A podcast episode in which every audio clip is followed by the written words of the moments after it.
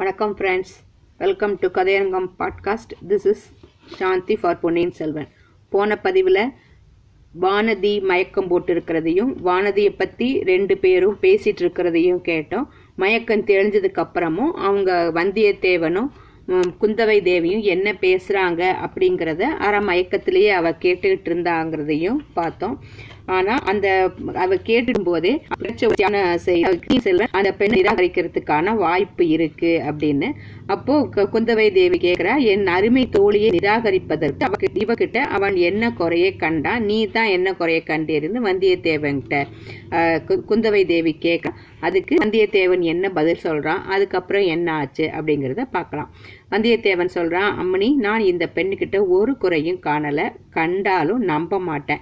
இளைய பிராட்டி அரண்மனையில் பணி செய்யும் எல்லோரிலும் கீழான சேடி பெண்ணும் எனக்கு தேவகன்னிகை தான் இளைய பிராட்டியின் தோட்டத்தில் வாழும் முயற்குட்டி என் கண்களுக்கு தேவேந்திரனுடைய ஐராவதத்துக்கும் மேலானதாக தோன்றும். இளவரசரும் இந்த பெண்கிட்ட குறை ஒன்றையும் காணவில்லை. ஆனா அவருடைய வேறொரு பெண் கிட்ட போயிருக்கலாம் இல்லையா? அதை கேட்ட உடனே வாக்கி அவ்வளவு ஐயோ, கொடுமையான வார்த்தைகள். இந்த வார் எதற்காக இடம் நம்முடைய புண்பட்ட உள்ளத்தில் வேலை எடுத்து குத்துகிறார் அப்படின்னு நினைச்சிருக்கா. அவ பதிலுக்கு குந்தவையை கேட்கிறா கேட்கிறா வானக்குளத்து வீரரே நீர் கூறுவது எனக்கு விளங்கவில்லை. என் தம்பியை பற்றி ஏன் இப்பேற்பட்ட அவதூறு கூறுகிறீர்? அப்படின்னு கேட்கிறா. அவதூறு ஒன்றுமில்லை அம்மணி உண்மையைத்தான் கூறுகிறேன். கண்ணால் கண்டு காதினால் கேட்டதை சொல்லுகிறேன் அப்படிங்கிறான். மேலே சொல்லுங்கள் எவ்வளவு எவ்வளவு கஷ்டமான விஷயத்தை கேட்கவும் இப்பொழுது நான் சித்தமாயிருக்கிறேன். அண்ணன் சொல்ல ஆரம்பிக்கிறான். ஓடக்கார பெண் பூங்குழலி என்பவளை பற்றி சொன்னேன் அல்லவா? இலங்கைக்கு என்னை கொண்டு போய் சேர்த்தவளும் அவள்தான். இளவரசரையும் என்னையும் கடலிலிருந்து காப்பாற்றியவளும் அவள்தான். சூடாமணி விகாரத்துக்கு இளவரசரை படகில் ஏற்றிக்கொண்டு போயிருப்பவளும் அவள்தான். சேர்ந்த நமுதனை மட்டும் நம்பி இளவரசரை நான் ஒப்புவித்து வந்திருக்க மாட்டேன். பூங்குழலியை நம்பித்தான் ஒப்புவித்திருக்கிறேன். ஏன்னா அந்த பெண்ணுக்கு ஆயிரம் உயிர் இருந்தால் அவ்வளவையும் இளவரசருக்கு அர்ப்பணம் செய்வாள். சொன்னோன்னு குந்தவை தேவி கேட்கிறாங்க அதனால் என்ன? ஓடக்கார பெண் ஓடக்காரி தானே உலகால பிறந்தவனை மணப்பது பற்றி அவள் கனவு காண முடியுமா? தரையில் தத்தி கிடக்கும் சிட்டுக்குருவி வானத்தில் உயர பறந்து வட்டமிடும் கருடனை பார்க்க முடியுமா? ஏன் முடியாது? சிட்டுக்குருவியும் கருடனை அண்ணாந்து பார்க்கலாம். கருடனும் சிட்டுக்குருவியை குனிந்து பார்த்து ஆசைப்படலாம். அப்படின்னு சொன்ன உடனே என் தம்பியின் மனதில் அப்படி ஏதேனும் எண்ணம் உதித்திருந்தால் அதை போக்குவதற்கு நான் ஆயிற்று. கூடவே கூடாது. எத்தனையோ அபாயங்களிலிருந்து அருள்மொழிவர்மனை நான் தப்புவித்திருக்கிறேன். இந்த ஓடக்காரியின் மோக வலையிலிருந்தும் நான் தப்புவிப்பேன். வந்தியத்தேவன் கேட்குறான் ஓடக்காரி என்றால் அவ்வளவு தள்ளுபடியா? குலமும் கோத்திரமும் அவ்வளவு முக்கியமா? ஓடக்காரியின் உடம்பில் ஓடுவதும் சிவப்புரத்தம் தானே? அவளுடைய நெஞ்சும் அரண்மனையில் பிறந்த இளவரசிகளின் நெஞ்சைப் போல துடிப்பதில்லையா? பார்க்க போனால் இளவரசிகளின் அன்பில் ராஜ்ய ஆசை முதலியவை கலந்திருக்கலாம். ஆனால் இந்த ஓடக்காரின் பெண்ணின் அன்பு மாசற்றது புனிதமானது. இளவரசரும் அவ்வாறுதான் நம்புகிறார். மற்றவர்கள் ஏன் குறுக்கே வந்து தடை செய்ய வேண்டும்? இப்போது வந்து என் விஷயத்தையே எடுத்துக்கொள்ளுங்கள் என்னுடைய நெஞ்சை பிளந்து அதனுள் இருப்பதை தங்களுக்கு நான் வெளிக்காட்ட முடியுமா? வேண்டாம் வேண்டாம். உம்முடைய நெஞ்சில் இருப்பது அப்படியே பத்திரமா இருக்கட்டும் நல்லது. அன்பு ஆசை காதல் இவையெல்லாம் உலகில் பிறந்த மற்றவங்களுக்கு சரிதான். ஆனால் ராஜ்யமாள பிறந்தவர்களின் விஷயமே வேறு. அவர்கள் ராஜகுலத்திலேயே கல்யாணம் செய்துக்கணும். மனத்தை சிதறவிடக்கூடாது. தவறினால் அதன் மூலம் பல தொல்லைகள் ஏற்படும். எங்கள் குடும்பத்திலேயே அதற்கு தகுந்த உதாரணம் இருக்கிறது. என் தந்தையின் இளம் பிராயத்தில் அதாவது ராஜ்யம் அவருக்கு வரும் என்ற உத்தேசமே இல்லாத போது இப்படித்தான் காட்டில் வளர்ந்த ஒரு பெண்ணை சொல்ல ஆரம்பிச்சிட்டு ஆனா இதையெல்லாம் இப்போது உமக்கு நான் எதற்காக சொல்லணும்? இந்த பெண்ணுக்கும் மூச்சை தெளிந்து சுய நினைவு வந்து கொண்டிருக்கிறது. கண் இமைகள் அசைகின்றன. வேறு ஏதேனும் சொல்றதுக்கு இல்லையா? இளநாட்டில் இன்னும் பல அபாயங்களுக்கு நீங்கள் உள்ளானதாக உள்ளானதாக சொன்னீர் அல்லவா அதை சொல்லுங்கள் அப்படின்னு அவசரப்படுத்துறா. ஆம் இளவரசி. இலங்கை சிம்மாசனத்தையும் மணிமகுடத்தையும் இளவரசர் மறுத்துவிட்டு வந்த அன்று நாங்கள் அனுராதபுரத்தின் வீதிகளில் வந்து கொண்டிருந்த போது திடீரென்று ஒரு கட்டிடத்தின் முன் பகுதி இடிந்து விழுந்தது. ஒரு கண நேரம் நாங்கள் அங்கே தாமதித்திருந்தால் எங்கள் தலையில் விழுந்திருக்கும் உயிரோடு சமாதியாயிருப்போம். அச்சமயத்தில் ஒரு பெண்மணி திடீரென்று அங்கே தோன்றினாள். சமிக்ஞை செய்து இளவரசரை அழைத்தாள். அவள் யாரோ எனக்கு தெரியாது. ஆனால் இளவரசருக்கு முன்னால் பழக்கமுள்ளவளாக தோன்றியது.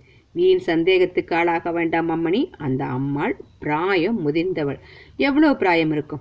இளவரசரின் அன்னையாக இருக்கக்கூடியவள். அதோடு காது செவிடு வாயும் ஊமை. என்ன என்ன? இன்னொரு தரம் சொல்லுங்கள். பிறவி செவிடும் ஊமையுமான ஒரு மூதாட்டி. அவள் பிராயம் நாற்பத்தைந்துக்கு மேல் இருக்கும். ஐயா அப்படி ஒரு மூதாட்டியை இரு நாட்டில் பார்த்தீரா? அவளை பற்றி மேலும் சொல்லுங்கள். அவளுடைய பிறப்பு வளர்ப்பை பற்றி ஒன்றும் தெரியாதா? அவள் எங்கே பிறந்தவள்? ஈழ நாட்டை அடுத்து கடலில் ஒரு தீவில் பிறந்தவள். இளவரசி குந்தவை தேவி இப்போது அளவில்லாத பரபரப்பை அடைந்து ஐயா இன்னும் சொல்லுங்கள். பார்ப்பதற்கு அவள் எப்படி இருக்கிறாள்? என்றாள். அம்மணி அவளுடைய தோற்றத்தில் ஒரு அதிசயத்தை கண்டேன். அதை சொல்வதற்கே எனக்கு தயக்கமாயிருக்கிறது. ஏ தயக்கம் வேண்டாம். சீக்கிரம் சொல்லுங்க. சோழ நாட்டில் நான் பார்த்த ஒரு பெண்ணைப் போலவே அவள் இருந்தாள். வயது மட்டும்தான் அதிகம். ஆடை ஆபரணங்கள் பூணாமல் தலைவிரி கோலமாய் இருந்தாள் மற்றபடி அதே முகம் அதே தோற்றம். உண்மையில் நான் ஒரு நிமிஷம் ஏமாந்து போய்விட்டேன். ஐயா அப்படிப்பட்ட பெண் இங்கே உள்ளவள் யார்? இளவரசி தங்களால் ஊகித்து தெரிந்து கொள்ள முடியவில்லையா? நானா? இந்த பெண் வானதியா? தஞ்சை அரண்மனையில் உள்ள என்னுடைய அன்னையரா? நீங்கள் குறிப்பிட்ட யாரும் இல்லை. பழுவூர் இளையராணி நந்தினியா? ஆம் நந்தினிதான். கடவுளே அப்படியானால் நான் சந்தேகித்தது உண்மைதான். என்ன சந்தேகித்தீங்க? விஷ நாகத்தை விட கொடியவள் என்று எண்ணி நான் வெறுத்தவள். உண்மையில் என் தமக்கையாக இருக்கலாமோ என்று சந்தேகித்தேன். அது நிஜம் என்று தாங்கள் சொல்வதிலிருந்து தெரிந்தது. விதியின் கொடுமையே கொடுமை. இதிலிருந்து குலம் கோத்திரம் தெரியாத ஒரு பெண்ணை அரச குலத்தைச் சேர்ந்தவர் மணப்பது எவ்வளவு பிசகு என்று தெரிகிறது. அம்மணி நான் அவ்விதம் குலம் கோத்திரம் தெரியாதவன் அல்ல. எங்கள் மூதாதையர் முன்னூறு வருஷங்களாக செந்தமிழ்நாட்டை ஆண்டு வந்தார்கள். சேர சோழ பாண்டியர்களை சிறையில் அடைத்தார்கள். இன்றைக்கு எனக்கு ராஜ்யம் இல்லாத போல் போதிலும் என் கையில் வாள் இருக்கிறது என் தோளில் வலிமை இருக்கிறது என் நெஞ்சில் தைரியம் இருக்கிறது. இப்படின்னு அடிக்கிட்டே போ பார்க்குறான் ஐயா தங்கள் பெருமைகளை கொஞ்சம் பின்னால் கேட்டுக்கொள்கிறேன். உடனே செய்வதற்கு பல காரியங்கள் இருக்கின்றன.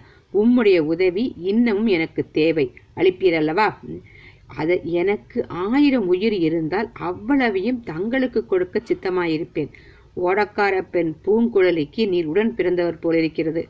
நல்லது அந்த பேச்சு இப்போது வேண்டாம். இதோ இந்த பெண் கண்ணை திறக்கப் போகிறாள். அப்படின்ட்டு வானதி மேல கவனத்தை செலுத்துறாங்க. இதற்குள் வானதிக்கும் பூரண நினைவு வந்துவிட்டது. உடம்பிலும் சக்தி பிறந்து விட்டது மனதில் பல பல யோசனைகள் உதித்தன. இளவரசரிடம் அந்த ஓடக்கார பெண்ணின் அன்பை விட தன்னுடைய அன்பு அதிகமானது என்பதை நிரூபிக்கும் வரையில் தான் உயிரோடு இருக்க வேண்டும் என்று தீர்மானித்தாள். அத்துடன் தஞ்சை அரண்மனையில் சக்கரவர்த்தி படுத்திருந்த அறையில் அன்றொரு நாள் இரவு தான் கண்ட காட்சியும் கேட்ட புலம்பலும் நினைவுக்கு வந்தன. அவற்றின் பொருளும் ஒருவாறு விளங்கத் தொடங்கிவிட்டது. வானதி கண் விழித்ததும் இளைய பிராட்டி என் கண்ணே உனக்கு இப்போது எப்படி இருக்கிறது? என்று அன்போடு கேட்டாள். எனக்கு ஒன்றுமில்லை அக்கா. தங்களுக்கு தொந்தரவு கொடுத்து விட்டேனே என்பதை நினைத்தால்தான் சங்கடமா இருக்கிறது என்றாள். அந்த சமயத்தில் ஆழ்வார்க்கடையான் பிரவேசித்து நானும் தொந்தரவு கொடுக்கத்தான் வந்திருக்கிறேன் தேவி. அரண்மனை வாசலில் ஒரே ஜன கூட்டமும் குழப்பமுமாயிருக்கிறது இளவரசர் கடலில் மூழ்கிவிட்டது பற்றி ஜனங்கள் ஒரே ஆத்திரமாயிருக்காங்க. தாங்கள் உடனே வந்து சமாதானம் சொல்லாவிட்டால் விபரீதம் நேரலாம் அப்படிங்கிறான். சரி அங்க போ கல்கி நம்மளை அந்த இடத்துக்கு கூட்டு போறாரு. க- பழையாறை அந்த கலவரம் நடக்குன்னு சொல்றாரு இல்லையா ஆழ்வார்க்கடியார் அந்த இடத்துக்கு. பழையாறை நகரின் வீதிகள் அன்று வரை என்றும் கண்டிராதபடி அல்லோல கல்லோலமா இருந்துச்சான் அத்- அந்த தொன்மையான நகரில் ராஜ மாளிகைகள் இருந்த பகுதியை நோக்கி ஜனங்கள் திரள் திரளாக போய்கிட்டு இருந்தாங்க ஆண்களும் பெண்களும் வயோதிகர்களும் வாலிபர்களும் சிறுவர்களும் கூட்டம் கூட்டமாக சென்றார்கள். சைவர்களும் வைஷ்ணவர்களும் பௌத்தர்களும் சமணர்களும் அக்கூட்டத்தில் கலந்திருந்தார்கள். கடும் விரதங்கள் கொண்ட காலாமுகர்கள் சிலரும் அக்கூட்டத்தில் ஆங்காங்கு காணப்பட்டார்கள். மக்களில் அநேகர் அழுது புலம்பிக் கொண்டு சென்றார்கள். பல பழுவேட்டரையர்களை வாயார சபித்துச் சென்றார்கள். வாலிபர்கள் சிலர் ஆங்காங்கே கையில் கழிகளுடன் காணப்பட்டார்கள். அவர்கள் அவ்வப்போது ஒருவருடைய கழியை இன்னொருவர் தட்டி ஓசைப்படுத்தி கொண்டு சென்றார்கள். களி அடிபடும் ஓசை கேட்டதும் பழுவேட்டரையர்களின் தலையில் அப்படி போடு என்று சிலர் மெதுவாக சொன்னார்கள். சிலர் அவ்வாறு சத்தம் போட்டும் கத்தினார்கள். சத்தம் போட்டு கத்தியவர்களில் காலாமுகர்கள் முக்கியமாக இருந்தார்கள். ஏன்னா எல்லாருமே பொன்னியின் செல்வரோட மரணத்துக்கு அதாவது மரணமாயிட்டார் நினச்சிட்டு இருக்காங்க இல்லையா? அதுக்கு முக்கிய காரணம் பழுவேட்டரையர்கள் தான் நினைக்கிறாங்க. பழையாறையிலிருந்து முக்கியமான ராஜ மாளிகைகளின் முன்முகப்புகள் பிறைச்சந்திரன் வடிவமாக அமைந்திருந்துச்சு. எல்லா மாளிகைகளுக்கும் சேர்த்து முன்பக்கத்தில் விசாலமான நிலாமுற்றம் இருந்தது. விசேஷமான சந்தர்ப்பங்களில் பதினாயிரக்கணக்கான மக்கள் கூடி நிற்கும்படியாக அந்த நிலாமுற்றம் விசாலமாய் இருந்தது. முற்றத்தை சூழ்ந்து வெளிப்புறத்தில் உயரமான மதில் சுவர் இருந்தது. அந்த மதில் சுவருக்கு மூன்று வாசல்கள் இருந்தன.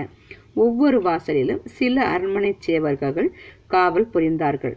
திரள் திரளாக வந்து கொண்டிருந்த கூட்டம் நிலாமுற்றத்தின் மூன்று வாசல்களின் அருகிலும் வந்து சேரத் தொடங்கியது.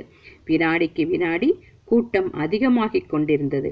செய்தி கொண்டு வந்திருந்த இருவரையும் அவர்களை அழைத்து வந்த ஊர் சேவகர்களையும் மட்டும் அரண்மனை காவலர்கள் உள்ளே விட்டார்கள். மற்றவர்களை தடுத்து நிறுத்தினார்கள். ஆனால் வெகு நேரம் தடுத்து நிறுத்த முடியவில்லை. கூட்டத்தில் எங்கிருந்து கிளம்புகின்றன என்று தெரியாதபடி சில குரல்கள் உள்ளே போங்கள் உள்ளே போங்கள் என்று கூவின. பின்னால் இருந்தவர்கள் முன்னால் இருந்தவர்களை தள்ளினார்கள். கடலின் அலைகள் ஒன்றையொன்று தள்ளி கொண்டு வந்து கடைசியில் பேரலையை கரையிலேயே போய் மோதும்படி செய்கின்றதல்லவா? அது போலவே இந்த ஜனசமுத்திரத்திலும் நடந்தது. முன்னால் இருந்தவர்கள் பின்னால் வந்தவர்களால் மோதப்பட்டு வாசற்காவல் புரிந்த சேவகர்களை சேவகர்களை தள்ளிக்கொண்டு உள்ளே புகுந்தார்கள். அவ்வளவுதான். காவேரி கரையில் சிறிய உடைப்பு வந்தாலும் வர வர பெரிதாகி வெள்ளம் குபுகுபுவென்று பாய்வது போல் ஜனங்கள் நிலாமுற்றத்தில் தடதடவென்று பிரவேசித்தனர். சிறிது நேரத்திற்குள் நிலாமுற்றம் நிறைந்துவிட்டது ஆயிரக்கணக்கான மக்கள் அங்கே சேர்ந்து விட்டார்கள். இப்படி ஜனங்கள் கட்டுக்காவல்களை மீறி நிலாமுற்றத்தில் புகுந்து கொண்டிருந்த போது ஏற்பட்ட ஆரவாரத்தை தான் செம்பியன் மாதேவி மதுராந்தகனோடு பேசிக் கொண்டிருக்கையில் கேட்டார். குமாரனுடன் வாதாடுவதை அத்துடன் நிறுத்திவிட்டு அரண்மனை மேல் மாடத்தில் முன்முகப்புக்கு வந்து சேர்ந்தார். தெய்வீக கலை பொருந்திய அப்பெரு மூதாட்டியின் திருமுகத்தையும் கூப்பிய கைகளுடன் அவர் நின்ற சாந்தமான தோற்றத்தையும் பார்த்ததும் அந்த ஜன சமுத்திரத்தின் ஆரவாரம் அடங்கியது. சில வினாடி நேரம் அங்கே நிசப்தம் குடிக்கொண்டிருந்தது. தாயே எங்கள் இளவரசர் எங்கே? பொன்னியின் செல்வர் எங்கே? தங்கள் கண்ணுக்கு கண்ணான அருள்மொழிவர்மர் எங்கே? என்ற கூட்டத்தில் சில குரல்கள் எழுந்தன. அவ்வளவுதான். அந்த ஜன சமுத்திரத்தில் முன்னை விட பன்மடங்கு ஆரவாரம் கிளம்பிவிட்டது. செம்பியன் மாதேவி ஒன்றும் புரியாதவராக திகைத்து நின்றார். பழையாறை மக்களின் இதயங்களை கொள்ளை கொண்டிருந்த பொன்னியின் செல்வனுக்கு ஏதோ ஆபத்து நேர்ந்து விட்டது என்பதை மட்டும் அறிந்தார் அது என்ன ஆபத்து? எப்படி நேர்ந்தது? பழுவேட்டரையர்களே ஏதேனும் விபரீதமான காரியம் செய்து சோழ குலத்துக்கும் மதுராந்தகனுக்கும் அழியாத பழியை உண்டாக்கி விட்டார்களோ அப்படின்னு அவளுக்கு தோணுச்சு. இந்த சமயத்துல தஞ்சாவூர் தூதர்கள் இடித்து பிடித்து ஜனங்களை தள்ளி கொண்டு முன்னால் வந்து சேர்ந்தார்கள். அவர்களை அழைத்து கொண்டு வந்த சேவகர்களில் ஒருவன் பெருமாட்டி இவன் தஞ்சையிலிருந்து முக்கியமான செய்தி கொண்டு வந்திருக்கிறான் என்றான். செம்பியன் மாதேவி ஜனக்கூட்டத்தை பார்த்து கை அமர்த்தி விட்டு தூதர்களை நோக்கி என்ன செய்தி கொண்டு வந்தீர்கள்? என்று கேட்டார். தாயே மிக துயரமான செய்தி கொண்டு வந்திருக்கும் அபாக்கியசாலிகள் நாங்கள். சக்கரவர்த்தியின் கட்டளையின் பேரில் இளவரசர் அருள்மொழிவர்மர் இலங்கையிலிருந்து கோடிக்கரைக்கு கப்பலில் வந்து கொண்டிருந்தார். வரும் வழியில் சுழிக்காற்றில் கப்பல் அகப்பட்டு கொண்டு விட்டது. துணையாக வந்த கப்பல் உடைந்து முழுகிவிட்டது. அதில் இருந்தவர்களை காப்பாற்றுவதற்காக இளவரசர் கடலில் குதித்தார். பிறகு அகப்படவில்லை. கடலிலும் கடற்கரை எங்கும் தேடுவதற்கு ஏற்பாடு செய்திருக்கிறது. சக்கரவர்த்தியும் மலையமான் மகளாரும் மகளாரும் அதாவது அவங்க அம்மா சுந்தர சோழ சக்கரவர்த்தியும் பொன்னியின் செல்வரோட அம்மாவும் அப்பாவும் அம்மாவும் இச்செய்தியை கேட்டு பெருந்துயரில் ஆழ்ந்திருக்கிறார்கள். தங்களையும் மதுராந்தக தேவரையும் இளைய பிராட்டியையும் உடனே புறப்பட்டு தஞ்சைக்கு வரும்படி சக்கரவர்த்தி எங்கள் மூலம் செய்தி அனுப்பியிருக்கிறார். இவ்வாறு தூதர்கள் கூறியது செம்பியன் மாதேவியின் காதிலும் விழுந்தது. அதே சமயத்தில் ஜனக்கூட்டத்தின் செவிகளிலும் விழுந்தது. செம்பியன் மாதேவியின் கண்களில் நீர் தாரை தாரையாக பெருகியது. அதை பார்த்த ஜனங்கள் மேலும் ஓவென்று கதறினார்கள். கூட்டத்தின் முன்புறம் இருந்தவர்களில் ஒருவர் தாயே தாங்கள் தஞ்சை போகக்கூடாது. இளைய பிராட்டியும் தஞ்சைக்கு போகக்கூடாது. சக்கரவர்த்தியை இங்கே வரும்படி செய்ய வேண்டும் என்று கூவினார். பொன்னியின் செல்வர் கடலில் மூழ்கிவிட்டார் என்பது பொய். பழுவேட்டரையர்கள் தான் அவரை கொண்டிருப்பார்கள் என்றார் இன்னொருவர். மதுராந்தகரும் இனி தஞ்சைக்கு போகக்கூடாது இங்கேயே இருக்க வேண்டும் என்று இன்னொரு குரல் கேட்டது. இளைய பிராட்டி எங்கே? அவரை நாங்கள் பார்க்க வேண்டும் என்று குரல்கள் கூவின.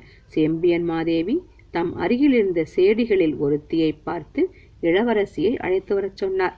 கீழே கூட்டத்தில் கலந்து நின்று கொண்டிருந்த ஆழ்வார்க்கடியானும் அதே சமயத்தில் அங்கிருந்து நகர்ந்து சென்றான். பழையபடி குறுக்கு வழியாக விரைவாகச் சென்று குந்தவை தேவி வானதியை மூச்சை தெளிவித்துக் கொண்டிருந்த கொடி வீட்டை கண்டுபிடித்தான். வந்தியத்தேவனிடம் இளைய பிராட்டி கூடிய கூறிய கடைசி வார்த்தைகளை கேட்டுக்கொண்டே சென்று அரண்மனை முற்றத்தில் நடக்கும் அமர்க்களத்தை பற்றி அறிவித்தான். இளைய பிராட்டி வானதிக்கு சைத்தியோபச்சாரம் செய்யும் வேலையை பணிப்பெண்களிடம் ஒப்புவித்துவிட்டு அவசரமாக கிளம்பினாள். இளைய பிராட்டி குந்தவை தேவி அரண்மனை மேல்மாட முகப்பில் செம்பியன் மாதேவியின் அருகில் நெருங்கிய போது அந்த மூதாட்டியின் கண்களிலிருந்து கண்ணீர் பெருகுவதை கவனித்தாள். அந்த காட்சி குந்தவையின் கண்களிலும் கண்ணீர் பெருகச் செய்தது. இதை கண்ட ஜன சமூகம் மேலும் துயர சாகரத்தில் மூழ்கியது. பொன்னியின் செல்வர் கடலில் மூழ்கவில்லை. பழுவேட்டரையர்கள் கொன்றுவிட்டார்கள். அவர்களை பழிக்கு பழி வாங்க வேண்டும். சக்கரவர்த்தியை பழுவேட்டரையர்கள் சிறையில் வைத்திருக்கிறார்கள். அவரை விடுவித்து அழைத்து வர வேண்டும். இளவரசி கட்டளையிட்டால் இந்த கணமே நாங்கள் புறப்பட சித்தமாயிருக்கிறோம். இவ்வாறெல்லாம் அந்த கூட்டத்தில் இருந்தவர்கள் இளைய பிராட்டியை பார்த்து கூறினாங்க. குந்தவையின் மனம் தீவிரமாக சிந்தித்தது. இளவரசர் உயிரோடு இருக்கிறார் அப்படிங்கிற உண்மையை இப்போது வெளியிடக்கூடாது. ஆனால் ஜனங்களையும் சமாதானப்படுத்தி அனுப்ப வேண்டும். அதற்கு ஒரு வழி தோன்றியது. கண்ணில் பெருகிய கண்ணீரை துடைத்து கொண்டு ஜனக்கூட்டத்தின் முன்வரிசையில் நின்றவர்களை இளவரசி நோக்கினாள். அதற்குள் ஆழ்வார்க்கடியானும் வந்தியத்தேவனும் அங்கே வந்து நின்று கொண்டிருந்தார்கள்.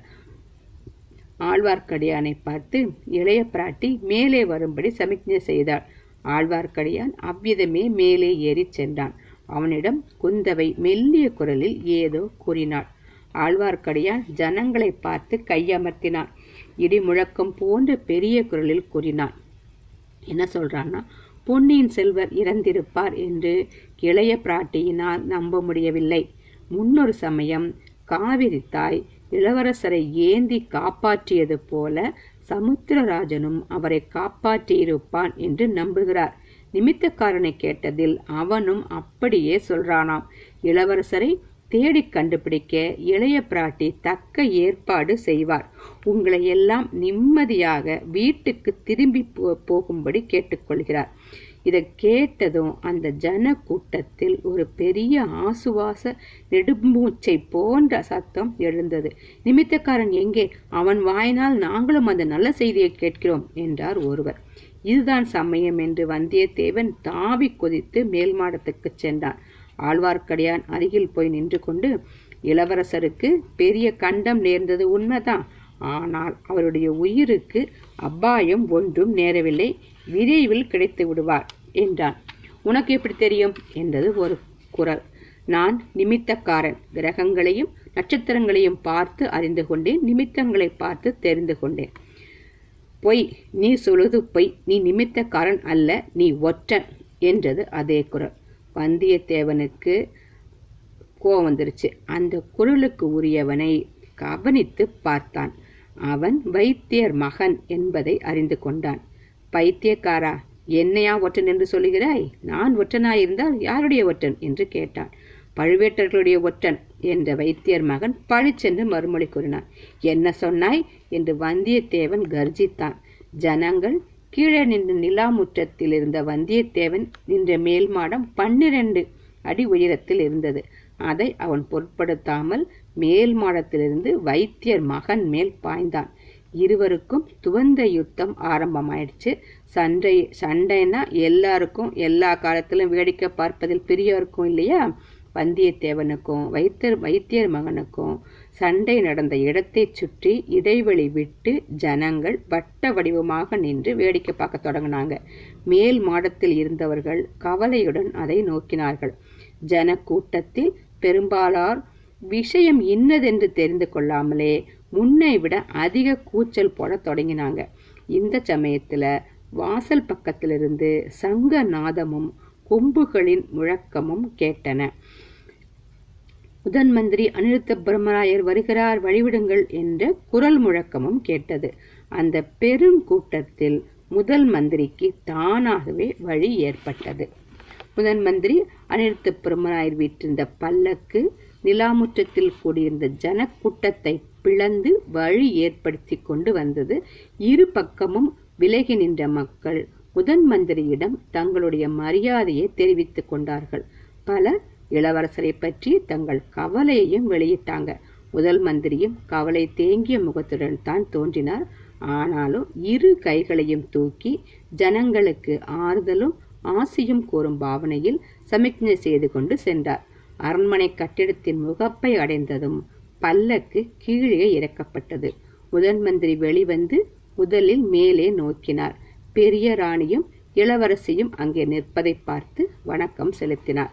பிறகு துவந்த யுத்தம் நடந்த இடத்தை நோக்கினார். இவ்வளவு நேரம் தங்களைச் சுற்றி நடப்பது ஒன்றையும் தெரிந்து கொள்ளாமல் வந்தியத்தேவனும் பினாகபாணியும் அதாவது வைத்தியர் மக சண்டை போட்டுக் கொண்டிருந்தார்கள். ஆழ்வார்க்கடியான் இதற்குள் இறங்கி வந்து முதன் மந்திரியின் காதருகில் ஏதோ சொன்னான். அவர் தம்முடன் வந்த சேவகர்களை பார்த்து அரண்மனை முற்றத்தில் கலகம் செய்யும் இந்த முரடர்களை உடனே சிறைப்படுத்துங்கள் என்று கட்டளையிட்டார். சேவகர்களுடன் ஆழ்வார்க்கடியானும் கூட்டத்தை பிளந்து கொண்டு சென்றான். சண்டை போட்ட இருவரையும் சேவர்கள் சேவகர்கள் கைப்பற்றி அவர்களுடைய கைகளை வாரினால் பிணைத்தார்கள். ஆழ்வார்க்கடியான் வந்தியத்தேவனை நோக்கி ஜாடை செய்யவே அவன் தன்னை சிறைப்படுத்தும் போது சும்மா இருந்தான். அனிருத்தர் மேல் மாடத்துக்கு சென்றார். அங்கு நின்றபடி ஜனங்களை பார்த்து உங்களுடைய கவலையையும் கோபத்தையும் நான் அறிவேன். சக்கரவர்த்தியும் ராணிமார்களும் உங்களைப் போலவே துயரத்தில் ஆழ்ந்திருந்தார்கள் அவர்களுடைய கவலையை அதிகப்படுத்தும்படியான காரியம் எதுவும் நீங்கள் செய்ய வேண்டாம். இளவரசரை தேடுவதற்கு வேண்டிய ஏற்பாடு செய்திருக்கிறது. நீங்கள் எல்லோரும் அமைதியாக வீடு திரும்புங்கள் என்று கூறினார். சக்கரவர்த்தியை நாங்கள் பார்க்க வேண்டும். சக்கரவர்த்தி பழையாறைக்கு திரும்பி வர வேண்டும் என்று கூட்டத்தில் ஒருவர் கூறினார். இலங்கையில் உள்ள எங்கள் வீரர்கள் கதி என்ன என்று இன்னொருவர் கேட்டார். சக்கரவர்த்தி தஞ்சை அரண்மனையில் பத்திரமாய் இருக்கிறார். அவர் தங்கியுள்ள அரண்மனையை இப்போது வேளக்கார படையினர் இரவு பகல் என்று காவல் புரிகின்றனர்.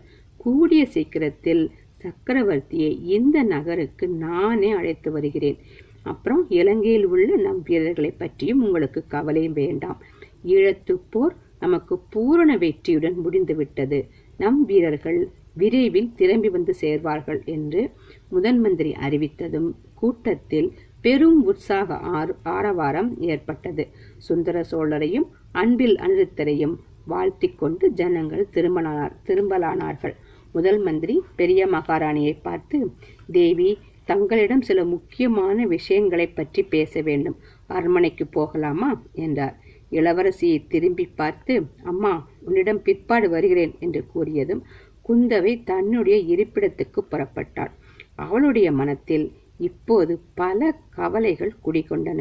சோழ சாம்ராஜ்யத்தில் யாராவது ஒருவரிடம் குந்தவை பயம் கொண்டிருந்தார் என்றால் அவர் முதன் மந்திரி அனிருத்தர் மட்டும்தான். கழுகு பார்வையுள்ள மனிதர் அவர். புறக்கண்களினால் பார்ப்பதைத் தவிர எதிரே உள்ளவர்களின் நெஞ்சிலும் ஊடுருவி பார்த்து அவர்களுடைய அந்தரங்க எண்ணங்களை அறியும் ஆற்றல் படைத்தவர்.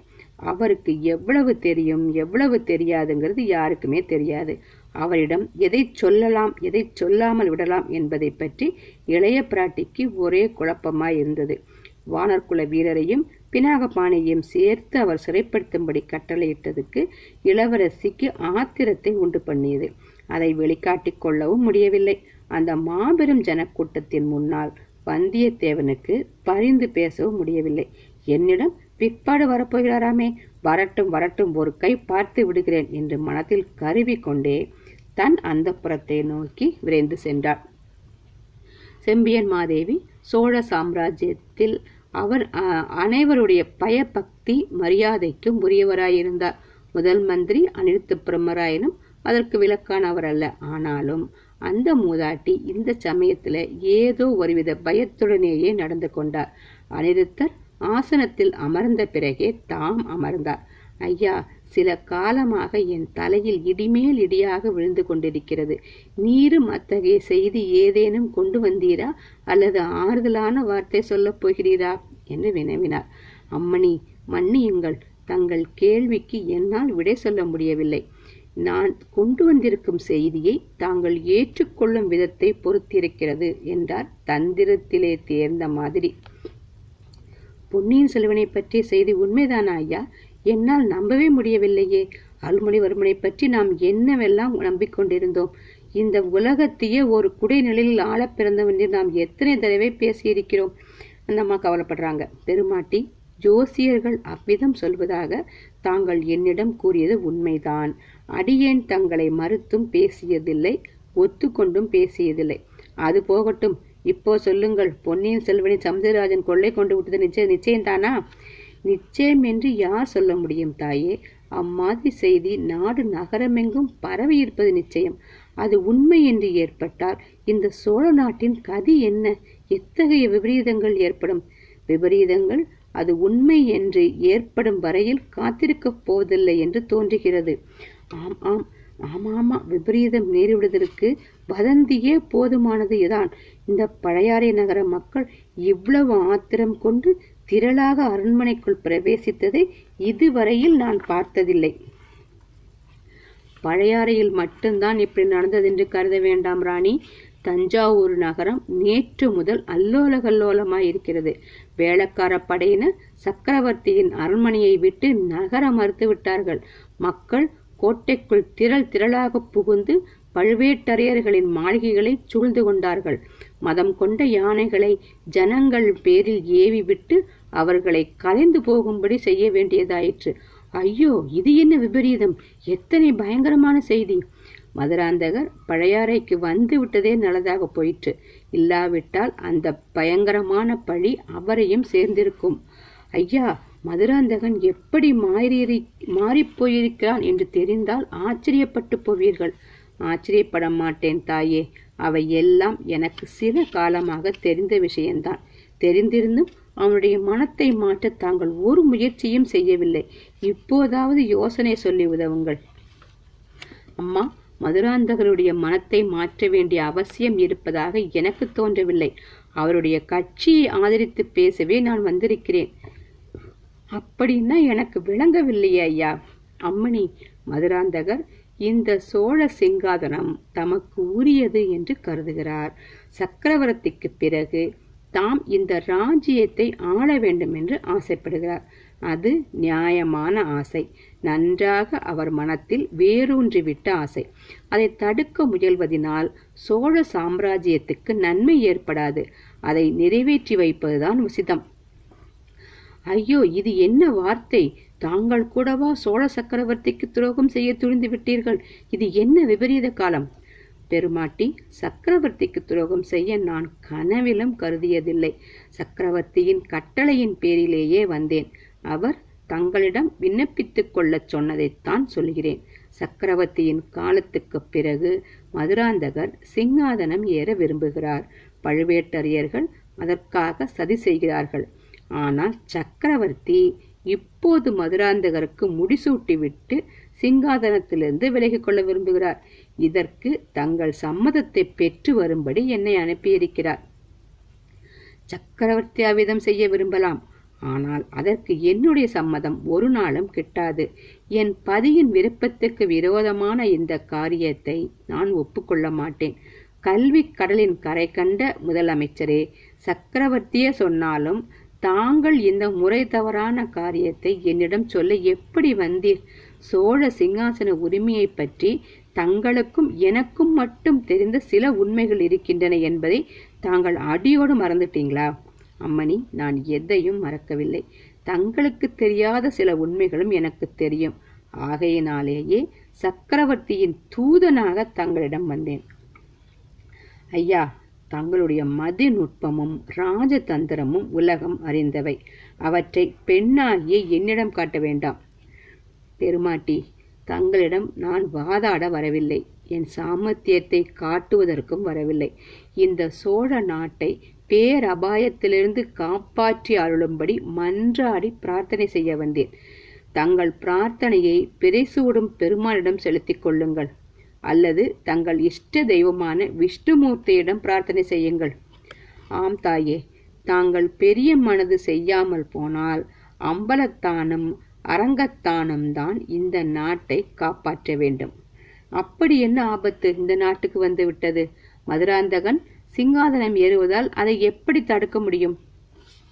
கேளுங்கள் பெருமாட்டி இன்றைக்கு இந்நகர மாந்தர் கொதித்தெழுந்தது போல காஞ்சிபுரத்திலிருந்து ராமேஸ்வரம் வரை உள்ள மக்கள் இன்னும் இரண்டு மூன்று நாளைக்குள் ஆத்திரமடைந்து கொதித்தெழுவார்கள்.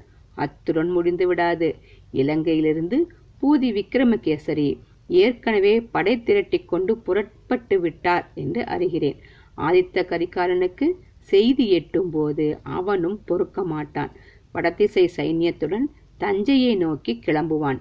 பழுவேட்டரையர்களும் மற்ற சிற்றரசர்களும் ஏற்கனவே படை திரட்டிக் கொண்டிருக்கிறார்கள்.